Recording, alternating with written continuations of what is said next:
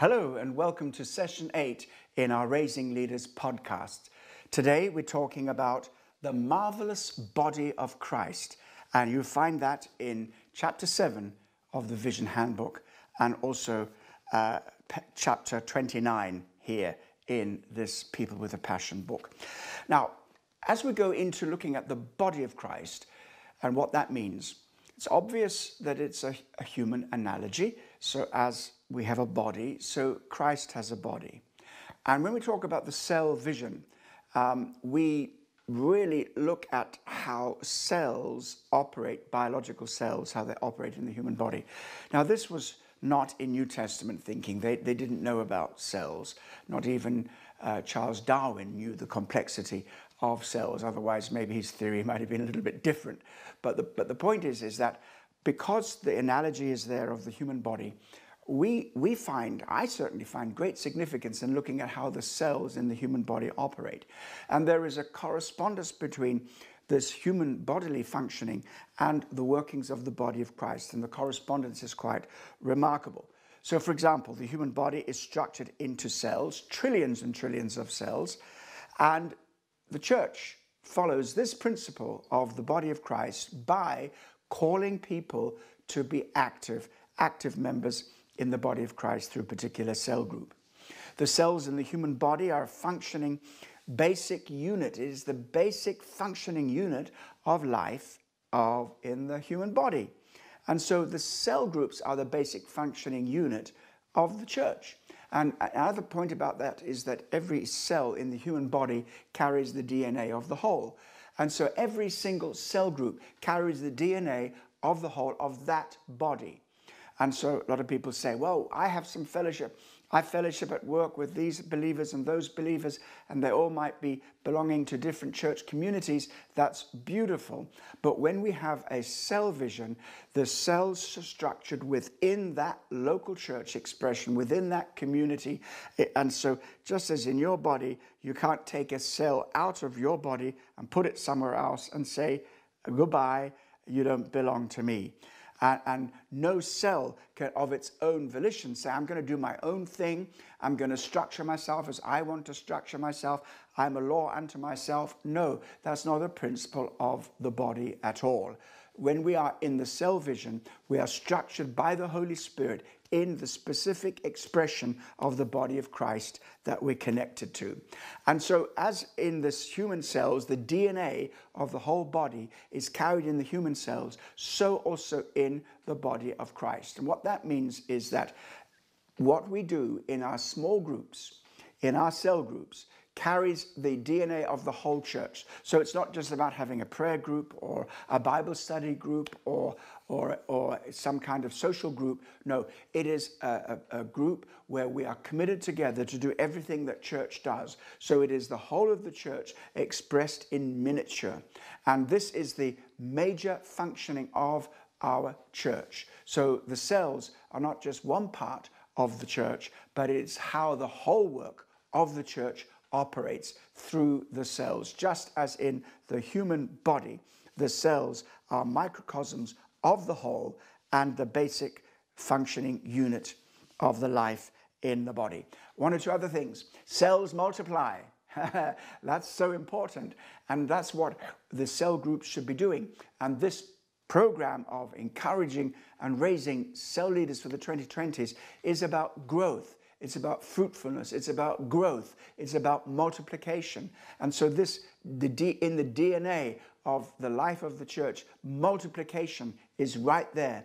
And we encourage you to receive that uh, spirit of multiplication and but faith for multiplication so that you can grow in the body of Christ. And so, as we look at all of this, we are delighted that the Holy Spirit gives us a means by which the body of Christ can be fully mobilized. Now, we speak, and I, when I talk about this, I often use the illustration of the example of somebody who is um, paralyzed. And uh, it's not a pleasant thought. Um, and uh, we have a great compassion for anybody that has lost the functioning of their limbs or uh, any part of their body. And uh, We thank God for the grace of God uh, in all circumstances and situations in, in, the, in the real life situation. But it's not desirable. We would not wish it upon people. And yet, if Jesus' body is the church and we're not functioning as members of his body, what we're saying is, is Jesus, okay, you, you can live in, in a paralyzed body. You can live in a body that's not functioning very well. And the highest ecclesiology, ecclesiology is the doctrine of the church. The highest ecclesiology that I know from scripture is this you are the body of Christ. He is the head, we are the body. And what does that mean? it's just like me here today. And if, if I was on the open platform in Kensington Temple building and not in this lockdown period, I would get up and do this demonstration, which I usually do. And if you've been around for a while, you probably see me do it several times. And basically, it is this um, what I want to do, I have to do through my body. If I want to reach down and pick up this book, I, I need to do it through my body. If I wanted to go over there and switch those lights off, I'd have to go over there and do it in my body. So, whatever I want to do, I must do it through my body. And that's the same with Jesus in this world. We are his body, we are his agent in this world. And this, this ecclesiology is so vital, it's so fundamental, it's so basic, and it's so radical because it means that you and I are the body of Christ through which he functions in this world. And uh, the scripture, Paul, in using this analogy of the body in 1 Corinthians 12, verse 21, says, The head cannot say to the body, I have no need of you. Wow, wait, wait, wait a bit. The head cannot say to the body, I have no need of you. Normally, we're saying, Jesus, we're the body, we need you, you're our head. But Jesus also recognizes that as the head of his body, and we are the body, he cannot say, I have no need of you. And so, in this sense, very limited, very strict sense, he needs you. He needs us. Now, in the absolute sense, He doesn't. He can do it without us, but He's chosen to do it with us. That's why we are the body of Christ on the earth. And I have great faith in the church of Jesus Christ. Now is not the time to be abandoning the church. And what people want to abandon very often isn't the church anyway, it's some kind of traditional version. We need to get back to embrace the biblical understanding of the church of Jesus Christ as his body in the world. And so the presence of Christ in his body, he presents himself, the body of Christ, the church of Jesus Christ, is the fullness of Jesus. Jesus' presence is in his body. And so we are very much the, the representation, the, the expression of Christ in this world. Now, we remain mortal, yes, we do, in the sense that we're human. I'm not saying we become divine, not at all. But what I am saying is that we are so closely associated with Jesus that what we do in this world is vitally important for his mission and for his purposes. And he, as the head, directs his body. And because of that, there is a way in which his body lines up. And I think one of the problems that we have today is that we have this Western style individualism where people do their own thing and even cell groups can be doing their own thing. If you are a cell leader, you are committed to three things. Number one, you're under the authority of the senior leadership of the church. You function under the permissioning and the authority of your senior leaders and not out of it. Some people are saying, oh, you know, I, I, I, am I'm running my own cell. No, your cells are, that you run are under the alignment of the headship of the church of Jesus Christ, which is ultimately the headship of Jesus Christ and his under shepherds and his leaders. Second thing, you are connected to the vision of the church. You don't have your own vision. You are part of the vision of the church. So if, if my body was divided in its intentions, half of it wanted to go this way, half of it wanted to go that way, I'd be doing the splits in front of you all. And it's just not the way to go. So you are lined up to the vision. Third thing, you are connected in the community or the whole community. It's no good saying that a single cell or a single finger says, Oh, I don't belong to the body. Look at me, look what I can do. No, severed from the body, you are useless.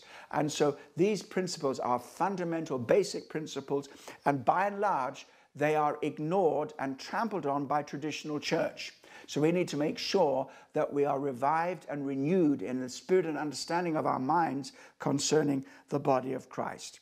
And so the next thing that I want to uh, draw attention to is that within the cells, as indeed within the body of Christ, there is to be a fivefold ministry. Now, the fivefold ministry, apostles and prophets, evangelists, pastors, and teachers, is a, a, ministry given to the body of Christ. This is a membership passage. Ephesians chapter 5 talks about the body of Christ. The, the, these gifts are given to every, every one of us. And it's not just for the leaders. Now, if you are a leader, then you, it's obvious that God has given you a measure of the gift where you are in a prominent, more prominent leadership role. But every member of the body of Christ, in some sense, reflects the fivefold ministry. And in the cells, the fivefold ministry operates. Let me show you how. The apostolic ministry grounds the cells in the principles of grace. It spurs the cells on towards growth and multiplication. And new cells spring up with as new initiatives are taken under apostolically influenced cell leaders. Wow. Apostolic is breakthrough. All right. Uh, then the prophetic ministry in the cells brings breakthrough revelation in the lives of cell members and helps them remain in touch with the heart and the mind of, of Christ. And the evangelistic ministry motivates and equips the cells for evangelism and for producing new life. We need that evangelistic uh, uh ministry operating in the cells. The pastoral ministry, this is the one that is most common. And most cell leaders grasp this, but it's only one of the five. The pastoral ministry helps nurture the cell members and consolidate new believers. So there's a vital pastoral ministry there. And then the teaching ministry to build the cell members up as disciples of Jesus Christ, disciple the believers. The teaching ministry is the discipling ministry. It's not just an educational ministry, it is a formation ministry, not just information, but forming, forming people into the character and person, the shape of Jesus Christ himself, and showing uh, them also how to become disciple makers of others. Now, you know, you might say, well, that's a very, very extraordinary claim Colin, that you're going to say the fivefold ministry is, is present in every cell. Well, you know, it may not be precisely present in every cell, but don't forget you're part of a generation of cells and you have a primary leader and you have other cell leaders within that generation of cells. And, and what I advise people in the primary teams to make sure that each of the cells has the input from the apostolic ministry, from the prophetic ministry, from the evangelistic, the pastoral, and the teaching ministry. And also don't forget that as the whole of the church functions in these fivefold ministries, you are walking in the atmosphere of a fully fledged fivefold ministry. Now, this is something that we have to stress, and it is extremely difficult in our spiritual environment. Whereas even in our own denomination, God bless Elim, but one, uh, in our own denomination, it is, it is the pastor teacher role that is, that is up front and focused. And as a national team leader, uh, uh, along with the others, we try to correct this. But of course, pastor teacher ministry is possibly one of the ones that's supposed to be very prominent in the work of the church. But we must not forget all the other ministries, the breakthrough ministries of apostolic the, and, and, and the prophetic, and also the outreach ministries of the, the evangelist. And so, one of the things I want you to do is a point of discussion here is how you can make more room for the fivefold ministry. What ministry gift do you think you have? And what about other people in your cell? And are you using your gifting in line with building up the cell and the wider body?